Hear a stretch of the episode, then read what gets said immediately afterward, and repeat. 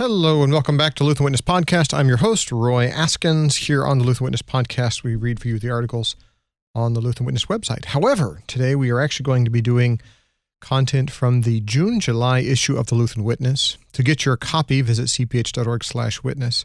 The June July issue is all about uh, the upcoming convention of the Lutheran Church Missouri Synod, which will be held in Milwaukee this July and August. Before we dive into the letter, the editor's letter, however, I want to give a shout out to KFUO, Christ for You, anytime, anywhere, kfuo.org. They are our podcast partners, and we want to thank them for partnering with us and encourage you all to go check out their website, kfuo.org.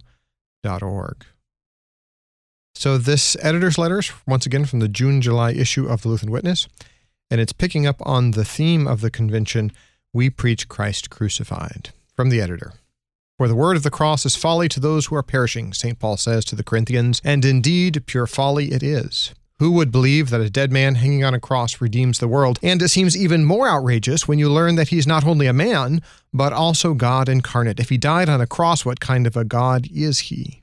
Indeed, it might be folly to those who are perishing, but to us who are being saved, it is the power of God. With faith in Christ, we can see the folly of the previous paragraph.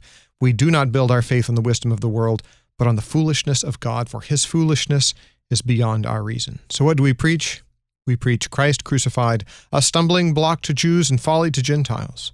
The church has proclaimed this message for the last 2,000 years and will continue to do so until Christ returns. This summer, the Lutheran Church Missouri Synod will again gather in convention to discuss and perform the work of the church. Delegates will elect officers and give the Synod marching orders for the next three years.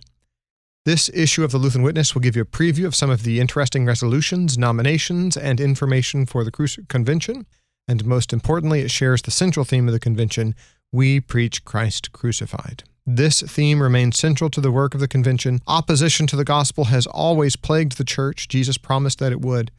But it also seems to wax and wane. As opposition to the gospel seems to be increasing in these days, now is the time to refocus on the solid foundations of our faith. And as we watch the wave rising, as we see the culture subsuming Christian teaching beneath a tidal wave of wickedness, we watch from the vantage point of the solid rock, the unmovable fortress against which the wave will crash and fall. For Christ has not built his church on the shifting sands of popular opinion or worldly wisdom, but upon the preaching of Christ crucified, a message of folly to many, but of salvation to us who are called.